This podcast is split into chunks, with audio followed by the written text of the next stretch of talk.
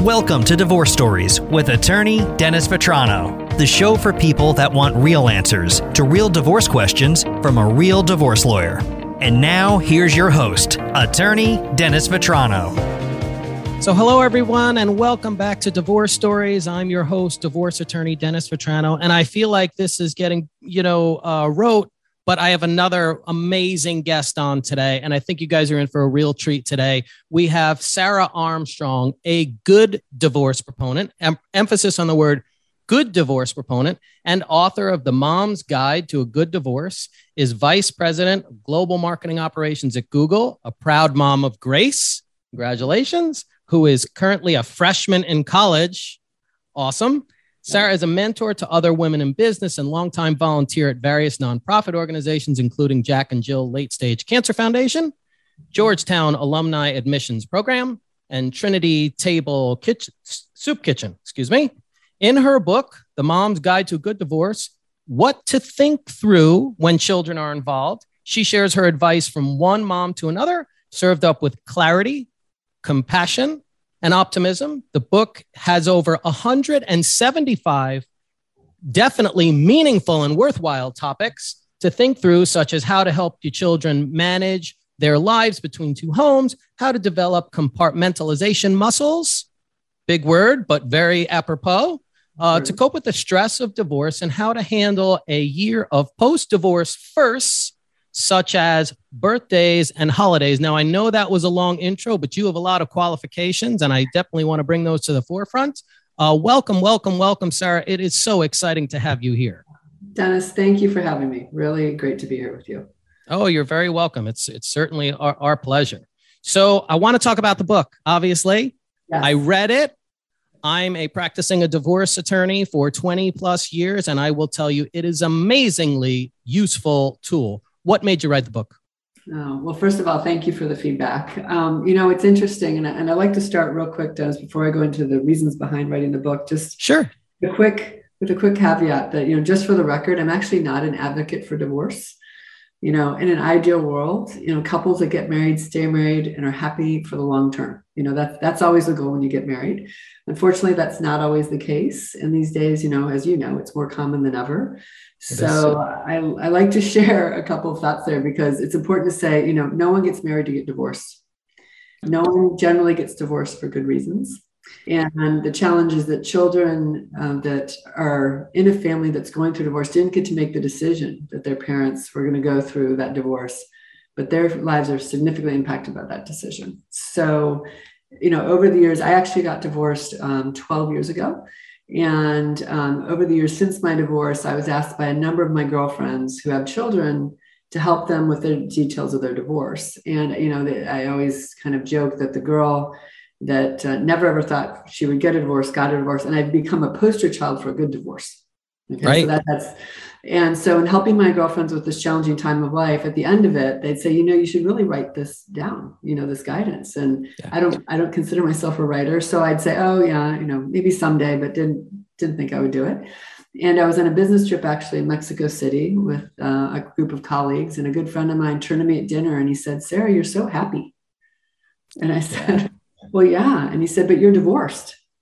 I said, Well, getting divorced isn't a death sentence my right. ex-husband and I decided to no, no, longer be married to each other. And so I mentioned that my friends had been encouraging me to write a book. And so he said, you know, you should really think about that. So the next morning I got on my flight from Mexico City and uh, I opened my laptop and I started writing. And that's how this all started. And so I just don't think, Dennis, there's enough conversation in society about the topic of actually having a good divorce. You know, there's a lot, you know, on divorce, and there's a lot of ne- negative perceptions out there. But I, I want to help society shift perception that a good divorce is actually an attainable outcome. Right. There's a lot of stigma about getting divorced. A ton of stigma. There's a scarlet letter. You feel like you know yeah. you're wearing the scarlet letter that you've done something wrong. That then and you know that negative cloud that people right. feel that they've now have over them. I just don't believe if, if 50% of couples are going to go through a divorce, does that mean 50% of individuals out there that have gone through divorce can't be happy long term and they have to have that negative cloud you know follow them the rest of their life. And children you know i just i fundamentally don't don't believe that has to be the case. Yep. And, and I think that, you know, I think people that go through it, they really internalize this sense of failure. Yes. And these are CEOs, these are lawyers, doctors, people who manage a household and raise great kids. They and they and they share that thing in common that they have this sense of failure. So we need to do what we can to get rid of that stigma. Absolutely. That's the goal. That's the goal. So so I love the title, Mom's Guide to a Good Divorce: What to Think Through When Children Are Involved. Uh, what inspired the title? You know, it's interesting. It was my daughter who actually used the term good divorce with me, and it, it started the whole thing. So we were standing at a CVS checking out, um, and there was a celebrity couple on the cover of a People magazine. And she looked at it. This was a year after divorce. She was eight. And she said, Mommy, is that a good divorce or a bad divorce? And I stopped and I said, Grace, I don't know. What's the difference between the two? She goes, Well, good divorce is when a mommy and daddy are nice to each other, like you and daddy, and a bad divorce is when they scream and yell at each other. And Dennis, I walked out of the CVS that day and I thought, you know, whatever we're doing, a year post divorce, the fact that my eight year old could say that we have a good divorce, I felt like we were doing something right. You know, right is a relative term, but something that was actually having her perception be, you know, that this was a good divorce. Right. Out of the mouths of babes, for sure. Absolutely. So why is it that you think you and your spouse were able to to have a good divorce?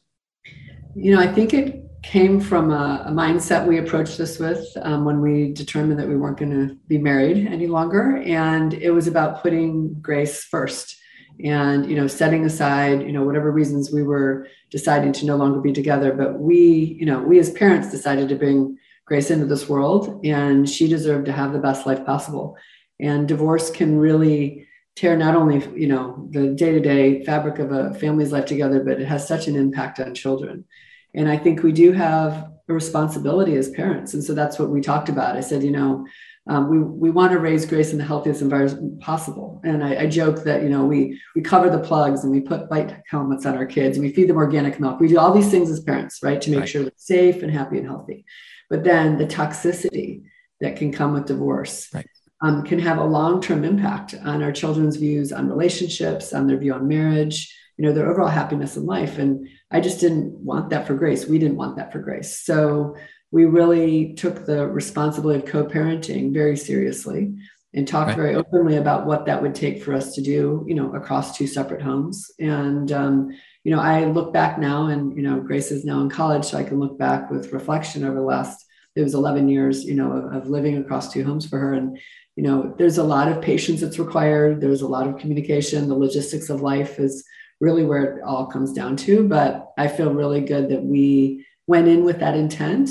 And i think if we look back on, on the years that we raised grace across the two households i think we really feel that we did what was best for her at every turn Right. Absolutely. Now, this book in part is based on your own experiences, but it's also based on a lot of information you gathered along the way from advising friends of yours, hearing stories about what they're going through. So tell us a little bit about some of the background that led you to, to lay out this expertise for all of our listeners who can benefit from it. Yeah, no, it's a great question. So the women that had come to me originally and said, "Hey, I'm, I'm going to think about this," they became the contributors my, to my book. You know, once I decided to do that. So it was about five years post divorce when I decided to write the book, and so I would write and kind of have these topics that I would put together, and then I'd share it with them and say, "Is this what I told you? You know, is this is this the right. guidance we discussed?" And this was many times over. You know uh, glasses of wine in my living room as I'd share things and we'd talk through it. And we had a lot of, you know, post divorce reflection that you can see. And actually, I updated the book a year ago because after at the 10 year mark, I kind of looked and thought, you know, there's some more topics that I wish yep. I'd included. And so I went from 150 topics to about 175 or so. And um, it was just because I, you know, there's further reflection as you get further down the path that I thought was important. And those same contributors I went back to, the same women, and said, hey, let's think where we are now and what we've learned on this journey. And so that's how it, it came to be. And um, I'm very proud of the collective um, kind of guidance that we were able to provide because I think it's meant to be very practical.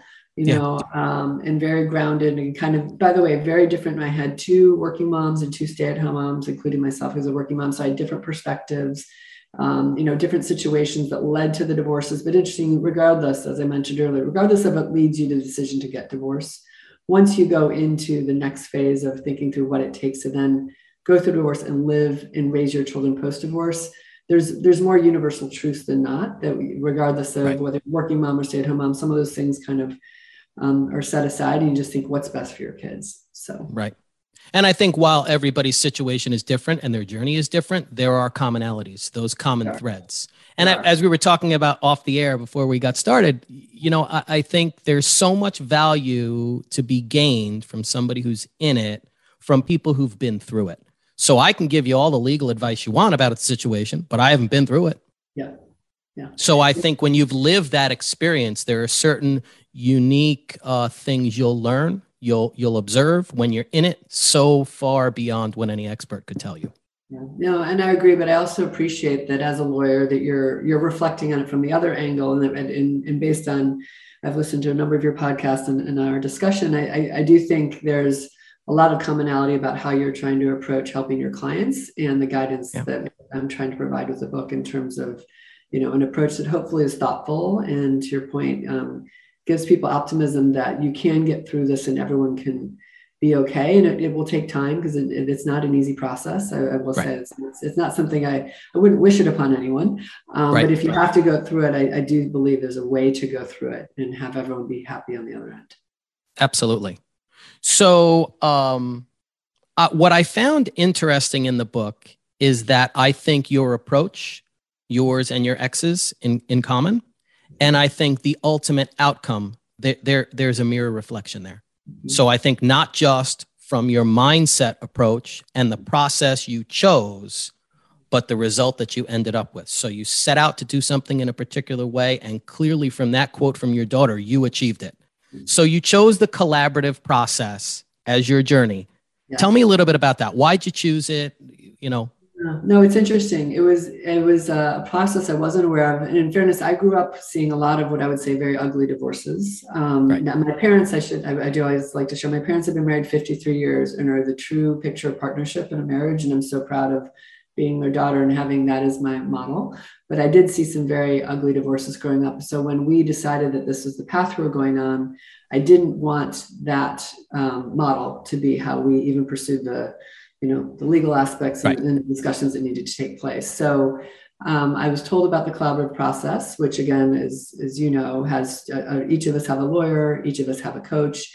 And then importantly there's a child specialist that really focuses on what's best for your child. And then there's a financial neutral um, professional that really helps you look at the finances. And so that team works as a team. Right. and i really found that for what we were wanting to accomplish with this approach we were taking, the collaborative model, was the right model for us to, to pursue. And it, it really did end up being, um, you know, the, the right approach for us. And it sounds like, by the way, it might be more expensive or more time consuming, all those things, because you have all those people involved. But I actually felt like it was a very streamlined process and very efficient in terms of how we approach the conversations. And we're able to get to decisions we needed to make throughout the process. Right. And, and I think the other piece of that, as I'm looking in from the outside, is it was clear that you prioritized your child. Yes. Their view of the world, what yes. would be best for them. And, I, and I'll share with you a quote. I, I'm a collaborative divorce lawyer as well. Um, one of the quotes when I was first uh, engaging in that particular realm, taking trainings and such, that they have to promote that process was what do you want your kids to remember about your divorce. And that is so it, it, it, it, the juxtaposition between that quote and the one in your book is, is pretty amazing. Yeah, that is. It's it is amazing because that's exactly. And one of my contributors, one of my very good friends, um, said that. I mean, she said the greatest gift that my parents gave me, you know, um, uh, during their divorce or throughout the, my life, was that they never uh, required me to choose, you know, and you know and i think that was that's a that again that's a conscious decision her parents made. And as a a woman who's now gone through divorce and raised her own kids that was a huge part of how she was thinking about it. And i do right. think the collaborative process is meant to enable your kids to look back and say you know what? My parents I, I always say i wanted grace to say you know my parents did the best they could and they kept you know my, you know my needs and what was best for you know my childhood in clear view at all times. And I do think that we're we're able to have her reflect on that at this point, and she would say that. Oh, I think she did you one better when she said a good divorce. Yes. Yes. And and I think kids, you know, kids will say what's off the top of their head. So which is what's so one of the things that's so precious about kids, especially younger kids. Um yeah. and just to say you had a good divorce, that's just yeah. amazing. It that's just amazing. So yeah. Um so so let me say this. I love the format of your book. I love the layout. I love the bite-sized pieces of information. Um, what made you decide to lay it out in the way you did, uh, frame it in the way you did? I'm curious because it works. Well, so I want to know how you arrived at that conclusion. Thank you. Well, it was a very kind. It's a really interesting, Dennis. When I when I went through my divorce, I was given a number of books, and they were thick and they were dense. And I would open them and I close them, and I never read one of them, not one. So when I decided that I actually might want to write a book on this topic, I thought about the divorce, a divorced woman's mindset, and there's so much coming at you, and there's only so much that you can take on. And so I decided, you know, it was very, and, my, and the topics started coming to me. You know, they were almost like, okay, right. I want to talk about. So as I started listing out these topics, I thought, you know, these are these bite-sized pieces of wisdom and guidance, and you know, you can only take in a topic or two at a time. You you, you right. probably can't take it. The book is actually not meant to be read cover to cover for most you know women going through this and it's it's set up with the three sections you know preparing for the change during the change and post the change and when which I, is great by the way if i can interject i love how you. it's separated out as well it's really useful thank you well and I, and I did the table of contents as you know with each topic being broken out and by the way each topic is maybe a half a page or a page and that's it. And i had a funny story that when i was laying out the book with the, my editor they were trying to encourage me to put more than one topic on a page. And I said, no, no, no, that the white spaces are that people can think, you know, and she said, but you're wasting paper. I said, I, said, I go, you know what, I'll, I'll, I'll do something else environmentally friendly, but I'm going to, I'm going to, I'm going to have one topic per page. And so it's meant to say, you know, if, in the paperback, if you read it and you only want to read that page or two, and then you close a book and you can put it away. Um, but it is meant to allow people to really reflect on you know the discussions you need to have the decisions you need to make on that specific topic so that you can get through this you know over the course of time. Yes yes absolutely excellent. And and i love also the tone. I think one of the quotes in the book was this was writ- written from the perspective of if we you know sat down at a cafe or in the living room opened up a bottle of wine and just were chatting back and forth about our experience relaxed real terms direct. Um, I love that about the book. Thank you. Thank you. And that was for both how it came to be, because those were the conversations I was having with my girlfriends over the years. Oh, so right. It was, replaying, uh, you know, my, uh, my girlfriend actually teased me. She, she nicknamed my, uh, my living room the spa room because we go in with the, the bottle of wine and sit in these comfy chairs and just, you know, solve the world's problems. But a lot of that did happen in my living room in terms of those discussions. But yeah, it is meant to be conversational. It's meant to be very much as if I was sitting with the reader and we were having a, a a talk or a chat on that one topic and thinking through it. And you know, it's interesting, Dennis. I um, right after I launched the book, I was in the produce section at my grocery store, and this woman walked up to me and she said, "Are you Sarah Armstrong, the author?" And I stopped. I didn't at that point. I still hadn't, you know, fashioned myself an author. I'm like, oh, actually, I am. Yeah. And she said, um, well, I was at your book signing at Barnes and Noble, and I want to thank you. Um, she goes, I'm going through divorce, which always I, you know, it's such a bittersweet right. thing to hear. And um, I said, I'm so sorry. She goes, No, but I want to thank you for writing this book. She goes, I carry it with me and it keeps me calm. And she said, Thank you for writing this book. And she walked away. And Dennis, I stood there with my cart in the middle of the produce section. And I said, You know what? That is that woman that I don't know, who, you know, that's why I wrote this book is to help women yep. that you know I don't know that can hopefully help keep them calm during a very tumultuous time in their life. Yeah, absolutely. It's funny because I've always wanted to be the the anti lawyer divorce mm-hmm. lawyer. Yeah. So like the guy, if you ran into me at a pub and we were having a, a pint together, yeah. what you know, my all of the things that I do are framed from what would I tell you? Yeah. Not like it's section so and so of the CPLRs. No, not not this robotic canned garbage. Real, mm-hmm. real talk. Real talk. Yes. And, and that's, that's so useful to people. It is. And I think you really need it in this in this process because there's so much that you're trying to again I, I, I talk about that the the things coming at you from all the angles and all the things you're trying to think about and all the things you're trying to plan for there's just a lot and so whatever i could do in this book to help break that down into some those bite-sized pieces I thought was really important. So thank you for the feedback on the format. It was something that I was very um, convinced would be hopefully a helpful way of sharing the information. So. Yes. And as I said before when we were off camera, I'm going to show a picture of the book and my all of my yellow stickies, okay? Now, the way this is laid out this book, folks, is those blank spaces, okay, at the bottom after a paragraph, after a bite-sized topic gives you space to write notes. So when you're getting these commonalities, right? That many people have experienced going through each phase of the divorce process, these tips, if you will, to help get you through the process, you can write notes in the sections of this book to give you ideas on how these things are particularly relevant to you and kind of refer back to them. So, not only does it give you time and space to think and digest the topic, but also to write your own notes, which I did, by the way, which, which again, as you see, it was all marked up. I wanted to hold that up because I'm a yellow sticky guy. Sorry. Yeah, That's what I do. 3M in business. I love it right absolutely. And so so i want to go to one of the next topics i found really interesting that you use the word the change rather than the divorce. And i and i think this isn't just semantics with that. I think there's a reason why you did that and, I, and, I, and i'm curious to hear why.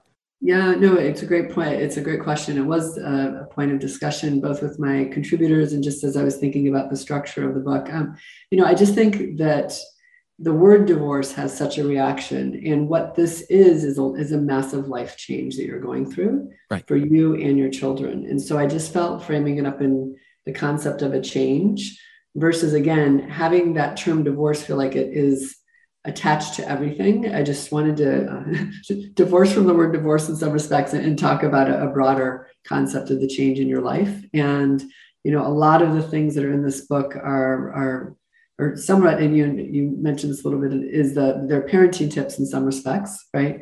They are. And there are things that you have to think about in um, in life and raising children. And then when you are going through divorce, you then have to think about how are you going to do that across these two households. So the change has a, a number of different angles in terms right. of how to think about the, the change you're going through for you and your children. Right. And I th- and I think for many people, and I and I always want to try to to have listeners, clients, people in divorce process look at divorce like it's not an end. I mean, people have so associated the word divorce with end. It's the end of my marriage. It's the end of our home together. It's the end of this, the end of that. It is, yes, it can be difficult, but it is a change and a step into the new world, the new life that's waiting for you on the other side.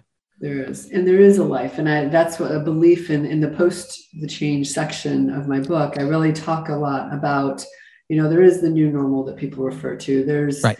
a lot of firsts that you go through, but there is there's a way to think about how do you want to design your life in this next phase for you and your children. What are the traditions you want to keep? What are the traditions you are going to set that are new? And there there is there's a there's a lot of reflection that hopefully. Um, families can go through and women can go through as they're going through this change to figure out what they want that next phase of life to look like. Right. Now, when we started out, you you you suggested or said didn't suggest. You said, "Look, I'm not necessarily the the poster child for divorce. Yeah. Um, I'm good divorce, yes. but I noticed in your book you said you wanted to be certain before you made that decision that yeah. you had done everything you could to preserve the marriage. Yes and you also alluded to the time frame that it should take you or or takes many to go through that process, reach that ultimate decision. One of the first questions I ask clients when they come through the door for a consult with me is, how do you know the marital relationship is over? And that's a time process. Talk to us a little bit about that. Yeah, well, I think it is such a personal thing in terms of the time. But what I wanted to make sure with our decision um, for my ex husband and I is that we had done everything we could to stay together for Grace's benefit. And right. then if it was the fact that we could no longer be together, then we could both look at Grace and said we did all we could, you know, to keep this family in the traditional sense of a family intact. And so that's, you know, whether it's therapy, whether it's working through a lot of different you know uh, issues but we we felt we had done all we could and you know the time it can be and, and i've had friends that have contemplated it um, for a very long time before they've actually um, made any decision to make a change. And I think that's great. I mean, there's no right time, by the way. There's not like a, a requirement, like, you know, you need to think about a year, you need to think about it five years. It's, you know, it's what's um, right for you. But I think just knowing in your heart that when you're looking at your kids, you know, over the years, and if those questions come up about why you and your you and dad aren't uh, uh, a couple anymore, that you can say, you know, we did all we could, and and we're now very happy as your parents. We're just not living under the same roof as a couple. Right. And I think there there's an interesting theme that you're going to see here throughout the book, and I think throughout our conversation. Priority was always your daughter Grace, right?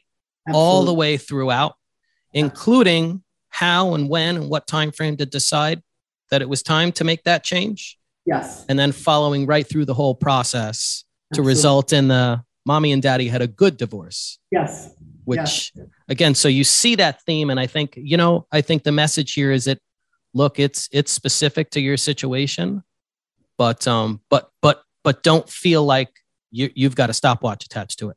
Right. There's not a stopwatch. There's not. Um, I, but I, you know, one thing does to be curious from a legal perspective. Uh, but I also think you have to, if you decide you're going to do it, then there's it's I, I say this to my friends it's a project then and you need to manage it absolutely because it can also take longer than necessary if you're not actually focused on having those discussions making those decisions and moving forward because it can it can you know swirl a bit if you're not clear and so i think you know if you do decide and you're like okay now let's let's do this I think then there's a way to do it in a hopefully an efficient way where it's not being um, drawn out beyond what's required.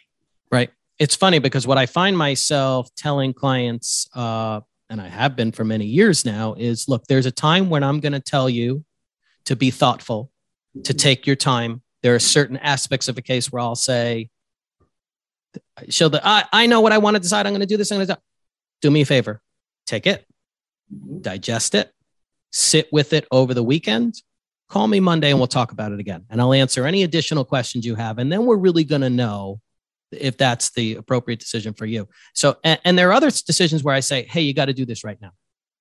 If you're in a domestic violence situation, whether or not you need to get the house, there's planning you need to do, absolutely. But there's certain things that may, may be an emergency situation you need to deal with right away. But I think, um, but but it's being able to differentiate those two si- different situations. It is, yeah, absolutely. And I think something you just said also struck me, and just in terms of um, there's times when your emotions are high, and you need to decide is that the right time to have that discussion or make that decision. Um, or and and if your emotions are high, the one thing I, I say in the book, and I think is really important when children are involved, is you have to decide what emotions your children see and what emotions you you protect them from. And so I do talk about developing your compartmentalization muscle and figuring out when when is it okay for everyone to see the emotions that you're experiencing and when is it that you you know save those for a private moment with yourself. Um, because um, those are lasting impressions on your children. Um, and you know it shouldn't be that they don't see that this is, is impacting you but there is i think choices we need to make as parents and as moms of, of what we are what we're sharing of, of what this is the impact it's having us emotionally. Um, so I, that's one of the things and, on those moments in time when the emotions are high you may want to say you know what? I'm not going to have that conversation right now with my soon to be ex-spouse because that won't turn out well and set it aside. Or i'm not going to bring that up in front of my children because that's going to actually scar them more than me waiting the hour when I'm by myself and I can reflect on that emotion. Right. Absolutely. And it's funny because in these processes, I will say one of the first things I'll say is once you know there's a decision that you need to make and you're comfortable with it and you're ready to move forward, one of the first things I'll say is get a to do list together mm-hmm. and develop your support system. But what yeah. I found interesting in your book that I really want to talk a little bit more about yeah. is you distinguished who's part of that inner circle and who's not. And that was a very conscious decision. And I yeah. want to hear a little bit more about that. How do you decide who's part of that inner circle, your support system, who gets what information, and who's kept in and who's kept out? Yeah, no, it's a great question. I think it's just a matter of who do you who do you need for support through this process and defining who that core group is. Right. then there's people you may want to know that this is happening, but how big of a group do you need to have know that it's happening? Because then, in fairness, those are people that expect to be given updates every time you see them or every right. time you're interacting with them. And then that means not only you going through divorce, but all you're talking about to everyone all the time is this process. And so it is just a matter of thinking about how broad of a group you're bringing on this along this journey with you. And again, this is very personal in terms of whether it's a person or five people or your whole family or whatever the case. Um, we were very selective because we just felt until we were clear we were going to get a divorce and how we were going to do it, and then when we were going to tell Grace, we did not discuss it with a broad group of people because we didn't want Grace hearing about it, you know, from a different angle. Right. Uh, she needed to hear it from us. Right. Uh, and then even, after that, then it was about who was around Grace that could help support her through this process. And so that's when the circle expanded a bit more. Right. Um, but there are actually colleagues of mine. I have a funny story where, uh, ironically, a lawyer that I worked very closely with and have great respect for um, I I didn't mention it to her that I was going through divorce. And literally nine months after my divorce, we were talking about a, a, a, family vacation I used to take with Grace to my husband's family's cottage. And she goes, "You're going to the cottage this year?" And I said, "No." And she said, "Yeah." And she goes, "No, I, I got divorced," and she didn't know. And she was, "I can't." Right. And I thought to her, I said, "You know what?" I kept it to such a small circle, and I wasn't broadcasting it. It wasn't something I needed to come right. into the office every day and you know. Uh, talk about in detail. So it was just an interesting moment where I realized I did I did keep that circle quite small. Yeah, but I think but it turned out to be a good choice for you. Sounds like. Yes, no, it worked. It worked, but again, that's it was a personal choice. And I, I, I do think everyone just needs to, to your point. We need to reflect on, and I put that in the book. Who is your support network? And yeah. there are potentially different kind of circles of that support network at different points in the process. Yep. From yep. when you're making the decision through actually going through the change through post divorce when you know the support is different because you're now potentially a single working parent um, with you know different needs than you were when you potentially had two of you so there's a lot there's a lot that you need to think about relative to that support network over the course of time absolutely so another question that i get and they're questions plural but same topic yeah. yeah. what when and how do you tell your kids mm. that you're make having the change or divorce? You know, again, this is one we reflected on a lot, and I do think it depends on the age of your children, you know, yeah. and what they do or don't know about the situation of of leading up to this. And so, you know, that's again a very personal thing. I mean, we decided to tell Grace together. Um, we we did get some counsel from the child specialist. It was part of our collaborative process of how to do that um, and when to do that. And for example, um, we didn't we wanted to avoid around the holidays, you know, want to avoid around children's birthdays or their start their first days of school or places times, obviously, when they're trying to focus and and not be distracted by something going on in their broader, you know, parents' lives. And so there are a lot of things. But I, you know, it's interesting. I had a friend who took her daughters on vacation and told them on the vacation. You know, I, I think there's different ways of doing it, and there's not one right answer. It's just about being right. thoughtful about right. it, not just like blurting it out, you know, and saying, you know, because you want your kids to to be able to process it. And. I have found the younger the children, this is what the child specialist said to us at the time, the younger the child, the more they'll take it in. And literally, we told Grace, and she goes, Can I go upstairs and play now? You know, it was when she was seven, she's like, Okay, you know, but it didn't really probably register in obviously in totality of what we were telling her. Um, but I think those are, you know, different different stages of children's lives. You're going to get a different reaction and need to plan for what's the right scenario for the the how, what, and when. Right. So having a specialist who works with children assist or guide is a help. I thought it was. We thought it was a huge help, and you know, one of the poignant moments for us, Dennis and I will say it. It was a pivotal moment for us in our our planning for Grace. Is we went to see the child specialist before we told her, and we were he was coaching us through some points but he looked at me and he said sarah do you travel? And i said yes i actually travel internationally for my job. And then he looked at my ex-husband he said do you travel? And he said yes i travel domestically. And he said well grace is about to become a professional traveler. She's going to travel every week for the next 11 years back and forth between, between your two homes. And i burst into tears. And because that's not what i wanted for her. That's not the life i wanted for her Right. And so we walked out of that session, and my ex husband and I sat down and talked about it. I said, You know, I don't want that feeling of packing a bag every week to be what Grace lives with for the next 11 years.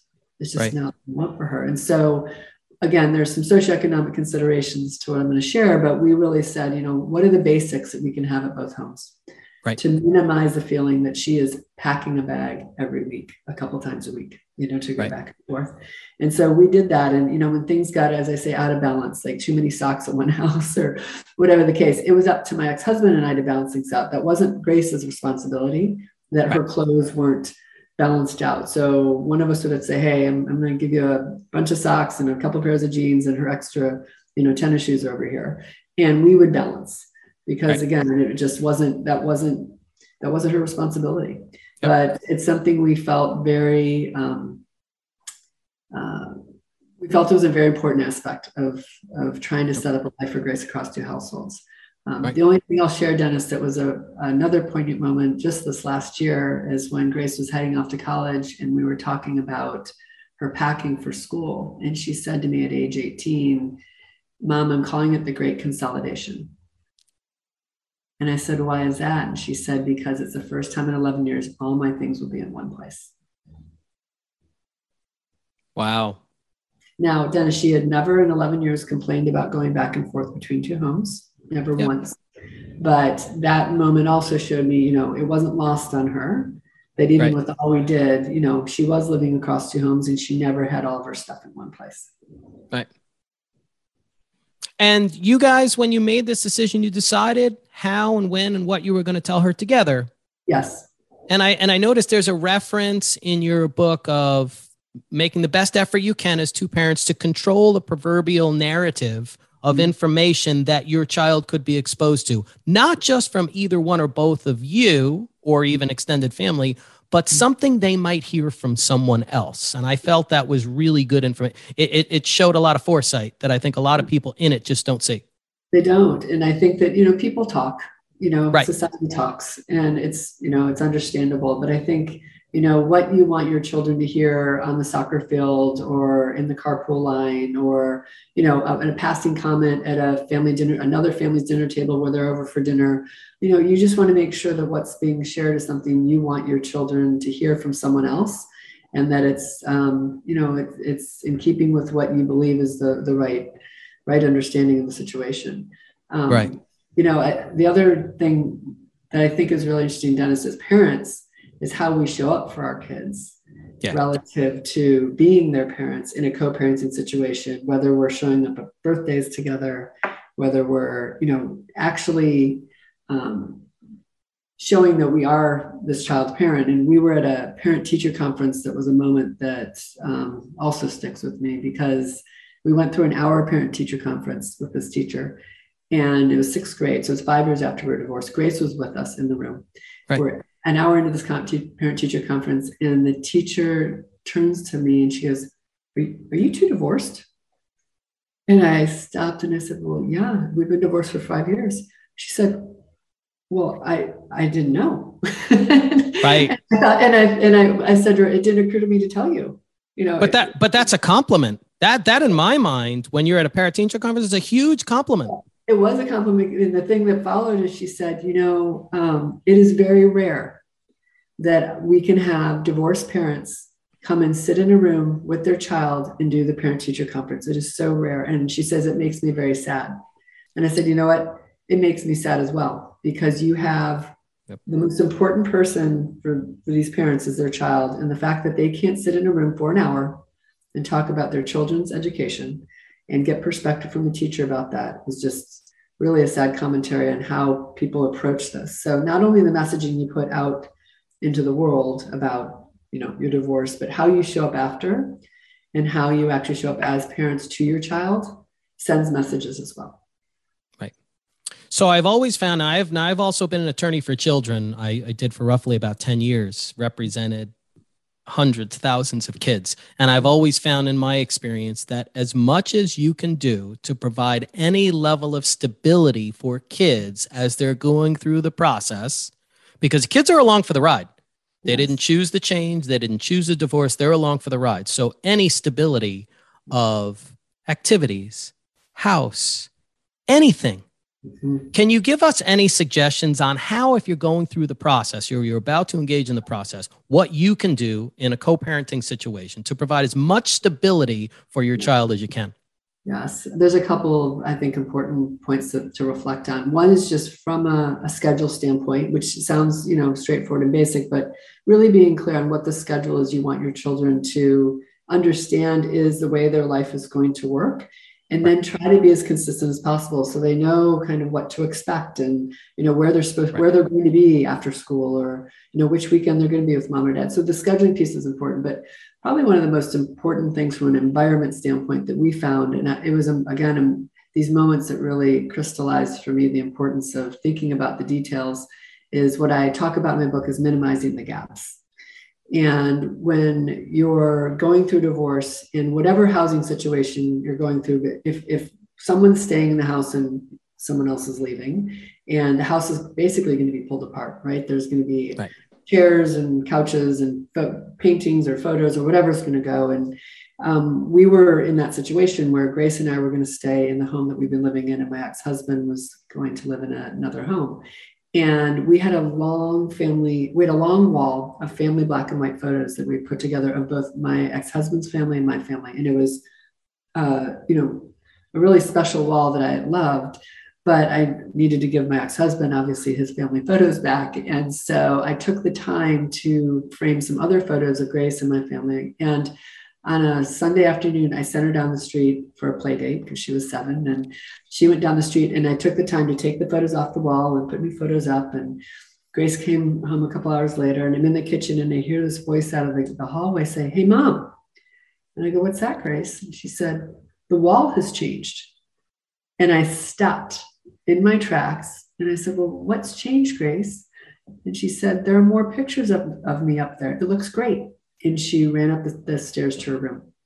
And Dennis, I stopped because I thought, oh gosh, she's going to. And, you know, I thought if I hadn't taken the time, which again, this was not necessarily, not necessarily a project I had a ton of time to do, but if I hadn't taken the time to reframe some photos and put new photos up on the wall, and all I'd done is taken my ex husband photos off the wall and left those little hangers, you know, throughout the hallway with the blank spots.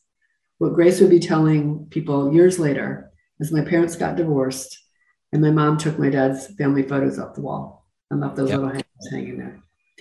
And so instead, what she reflects on is there's more photos of me on the wall. Right. And so it's a small example, but I think a really important example that they notice everything. And I thought that wall was wallpaper to her. I thought she would never notice. And within minutes, within seconds of being in the house, she noticed and and you describe this and you you term this as narrowing the gap? Minimize the gaps. Minimizing the gaps. Minimizing I, the gaps. I, I loved that. I, I absolutely loved that as, yeah. as i'm sure you can tell from my reaction. Yeah. um and you hit the nail on the head. Kids are so perceptive. People yeah. don't realize kids are like sponges. They are seeing and hearing. You may think you have a door closed. You may think you're down the hall. You may think they don't notice the photos on the wall. Yes they do they Even do. if they don't tell you, they do. They do, yeah. And actually, in, in, addition to that, is there were photos in Grace's room that were of her dad and, and of his family, and we left those in there. Those yep. were there up until she left for college because I said, you know, those are those are in, in, fairness we moved houses and so they're they're now with her but um you know it's it's an interesting thing because that was also a conscious choice to say that's her dad that's his family she has every right yep. to have those photos in her room and so we, you know, that, that's why there's almost like two different dynamics going on, but both are noticed. Absolutely. So you discuss about parenting plans in your book. Can you ex- yeah. describe for our listeners what uh, what you mean when you say parenting plan, and give us some examples on what the options are, the typical options? Yeah, no. First of all, I think it's one of the most important documents you can put together during your divorce. Yeah, um, because it is all the de- basically all the decisions that you need to make about your child's um, basically well-being, education, extracurricular activities, the decisions you're going to make throughout their life with your ex-spouse, and you document them in such a way that it is the point of reference over the years. Right. And so, and the reason I feel so strongly about this, and it is part of the collaborative process, and I know even in more traditional divorce processes, parenting plans are used, is that it is that thing that you can go back to if there's ever a debate right. about a decision that may be made. So, for example, you know, we had there in there were we going were we going to purchase a car for Grace at age 16 or not? Would it be a used car, new car? I mean, these are details, but then years later, it's not a debate. It's like, well, we said we are going to do this. Let's see if that still makes sense. But there's decisions about, you know, education, medical, you know. So I think it's one of the most foundational things you can do as a parent in a divorce situation is to sit and, and really be clear on those decisions you want to make jointly at that time right. about your children. Now, there can be a spirit of flexibility that some people want to build in.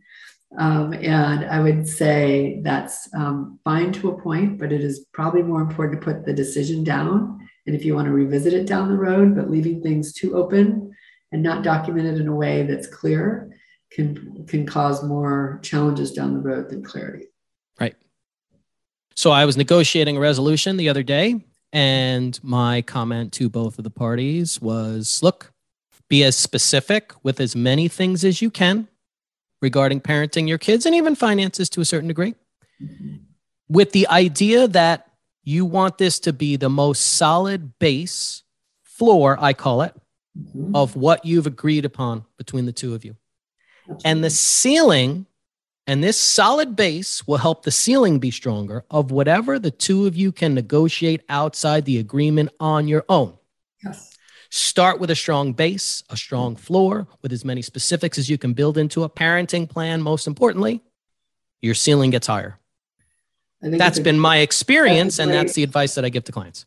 Great advice. Great advice. And I do think, I mean, we used our our parenting plan, you know, on occasion when we like either things we had to remind ourselves that we had decided, or you know, there were there were moments where there was a you know debate on a point. I'm like, well, this is what the parenting plan says, and let's go back and see if that still makes sense because that's where we were at the time. And generally, I'd say almost, I'd say nine times out of 10, it, it still made sense. And if there's something we need to revisit, then we talk about it and figure out, you know, what's the right thing now. To your point, the ceiling may, you know, may have shifted, may have shifted in terms of what we needed to consider for that point. Right. That's a great, a great way of framing it. I hadn't heard that, and that's that oh, thank sense. you. Yeah. So, so question: Should you let your kids weigh in on the parenting plan? Now, I get this. I get this question all the time, and and I and if you haven't seen the TikTok or Instagram videos that I do out there, I get a lot of comments from people. Your kids should just decide the parenting plan. Mm-hmm. They should just decide the whole thing. Now, my experience is kids may say they want to be in control of everything, but kids tend to function best, especially at younger ages, when the parents are the basis to provide the structure because structure is what kids seem to want. What are your thoughts on that? Yeah, again, personal opinion, but I personally think that the parents should think through what they think is going to be best.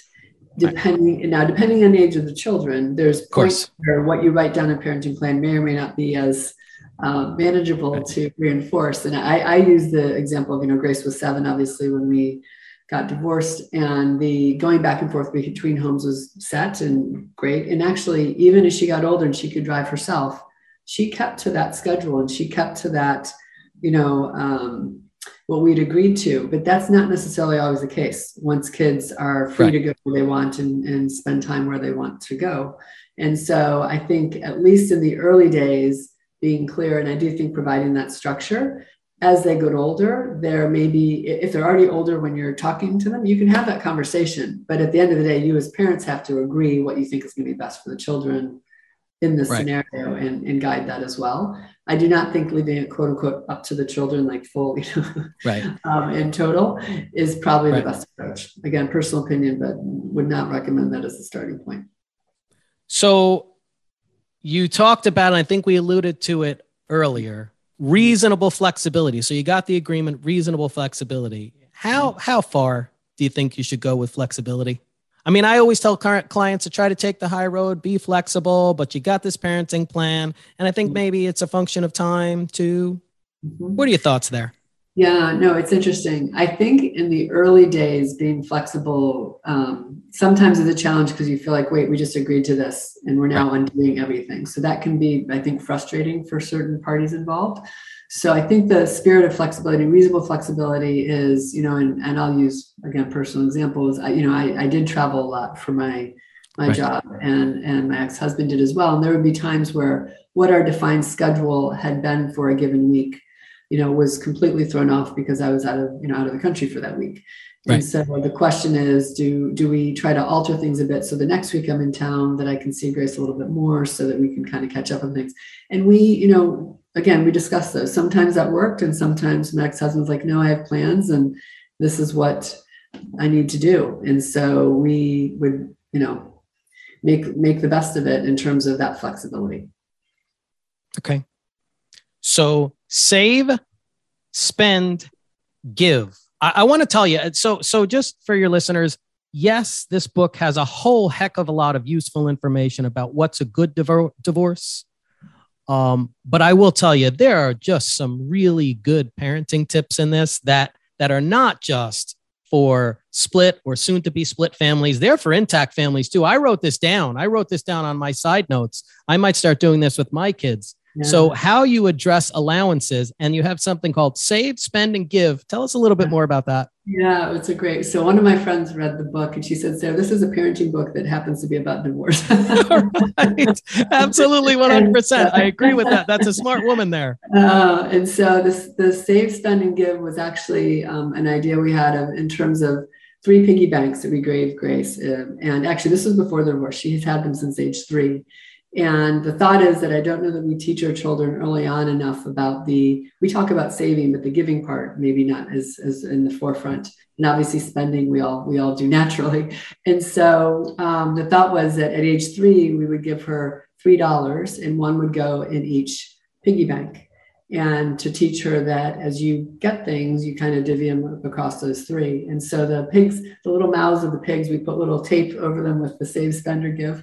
And she had those again throughout her life. And I just think it's an interesting way to teach children about kind of fiscal responsibility from a different angle and uh, the in the spirit of giving you know then when she had enough in her giving bank she'd get to decide where we take it and she liked to give it to the humane society generally so we would literally take all of it out of there and put it in a baggie and she would we drive the humane society and she would give it to them because i wanted her to understand that that was her giving to them physically um, and not me writing a check and it going in an envelope and her not understanding that it went anywhere. So again, just some, you know, tangible ways of teaching our children the importance of those concepts. And and in the spirit of consistency and continuity, you preserve that throughout, even post the split, correct? Yes, absolutely. So I'd like to talk about an extremely polarizing issue, and you have it termed as a morality clause in your parenting plan. Now, I will tell you, I have had clients so passionately on one side or the other of this issue. What'd you do? Did you think it's a good idea? What should people be factoring in determining and, and tell us what it is? What should people be factoring in when they're determining whether or not to have a morality clause? Yeah you know, I think a morality clause is really just what you want your children to see and experience um, of, of you as as parents and as adults as you go into this next phase of life is the way that I would say it. And um, right. we had some very open discussions about what we thought that looked like for Grace. Right. And realizing that um, my ex-husband and I were going to, you know, have relationships after the one we, we had had together, and what what did we want to, that to look like? So Ours had very specific requirements about, you know, um, who could stay over and what that looked like. And, um, you know, we, we held to it. And I'd say it was something we took um, seriously because of what we wanted Grace to experience um, is, you know, us, she and I, with, with her experience with us as parents and watching us go into relationships moving forward. So again, a very personal thing. I can appreciate the polarizing nature yes. of the clause, but I think it's about really thinking about what you want your children to take away as you go into this next stage of life and, and how you're choosing to um, show what that looks like. And I, and I think again to keep circling back and forgive me for this, but with the focus of viewing your change, your divorce through the eyes of your child. Yes.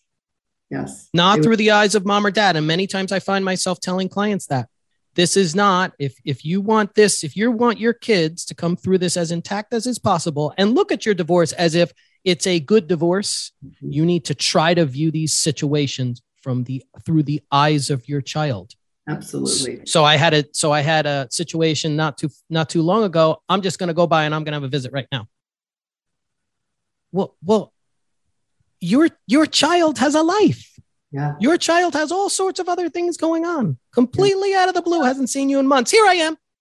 Yeah. Forget about how it looks through your eyes. And mm-hmm. even forget about how it looks through mom or dad's eyes, who's at the door saying, I didn't even know you were coming here. Think yeah. about it through the eyes of your child. Absolutely. And your children, I, it's such an important point, Dennis. And I do think that there is a moment where you have to really um, put yourself into the right mindset of where you fit into this equation and um, what you know what is most important and that's hard that's hard because in many instances you feel like you have the quote unquote right and you've earned that right to right. do you know whatever you want or whatever the whatever the case may be and you know it has a huge impact on your children when when you um, make a decision that may be best for you or you think it's best for you it's potentially not best for your children absolutely absolutely 100% so typically in these podcasts i look for some tips some yeah. some bright line big tips the best things you can give and also an inspirational quote can you give me three tips for our listeners out there who, who are about to, who are either at the beginning about to embark on the divorce process, they're already in the process, or they're through it? And what's the next step? Try to give me a tip for each one of those things, please. Okay. Well, I think the tip, and you heard me mention earlier, but I do think it's fundamental, is that your mindset is essential in this entire process. And thinking about the mindset and the approach you want to take is going to set the tone from the beginning of your divorce and potentially for the long term. So just being conscious about the mindset, and, and I would like to say the mindset of positive intent. Now, Dennis, I know there are instances in divorces where that would be a very challenging thing to do if there's been domestic abuse, or there's there's lots of reasons where that may not be possible. So I appreciate right. that. So of course, set, I'm going to set those scenarios aside and say if that's not the case, then really starting with the mindset of positive intent and figuring out what you can do to always have that in view in the back of your head as you're going through those discussions, you're making your decisions, you're engaging with your ex-spouse, you're thinking through things with your children, just you know, keeping that holding you know holding that in view i think is the first thing. And it starts as you're starting the process. So i put that in that first bucket. Um, you know during the change the foundational piece of the co-parenting plan that we talked about is i think fundamental to everything that happens during the change. And so if it's the one thing that people do well which is to capture that and to have the conversation with your ex-spouse together as much as you can of what that could look like it again is going to pay off over the long term. You know, it's an investment in time and discussion, and it can be hard and it can feel, you know, tough to do. Um, right. But it really is the most important thing, I think, for people to, to do at that point. And then the third, I would go to, you know, post the change. I do think the concept of the compartmentalization muscle um, which I mentioned earlier. And the reason both developing that and maintaining it is your children are not just watching you through your divorce, but after your divorce. If you are going to go and relive and quite honestly relitigate all the reasons that you got divorced years and years later, or if you're going to look forward. Right. And I think if we don't compartmentalize those moments when we want to get pulled back into the past and, you know, bring all that stuff up or, you know, vent about it. And no, you should. You shouldn't keep all those emotions inside but it sets the tone for your children and your life if all you're doing is looking backwards versus looking forward. And I think having that muscle to help you with that is an important piece of the puzzle because it really does fundamentally help you um, during the divorce and the long term. What's your favorite quote from the book? You know, I think the quote I mentioned to you earlier is probably the favorite one. So I, apologies for repeating it, but it is so fundamental in terms of the greatest gift in my entire life that my parents gave me was that after the divorce, they got along and never ever made me choose between them. And that really, for me, speaks to all that we intended to do with the approach we took to our divorce. And that was from my friend. But it really, when she said it to me, it was, it was one of those moments. How about so, you? Yeah, I, uh, yeah, I'm going to share mine. A good divorce is when mommy and daddy are nice to each other and try to be friends, like you and daddy. That's my favorite quote. It's important. It's so for sure. So, what I found really interesting in your this is post the change is changing spaces, and this is referring to rooms in the house, etc., into the into cha- create the space you want to live in, such as repainting, repainting. If you're staying in the home, here's the thing. I think creating the space you want to live in is what you're doing through this process. I see that as a metaphor, not mm-hmm. so much or not just painting of the rooms, changing the rooms, create the space you want to live in. This process, if you do it best you can and work through it as well as you can and end up with a good divorce, you are creating the new life space you mm-hmm. want to live in. Mm-hmm. Beautifully said. Yes, I would agree. I would agree. And there is something, but that's you have to give yourself time to reflect on what you want that to be.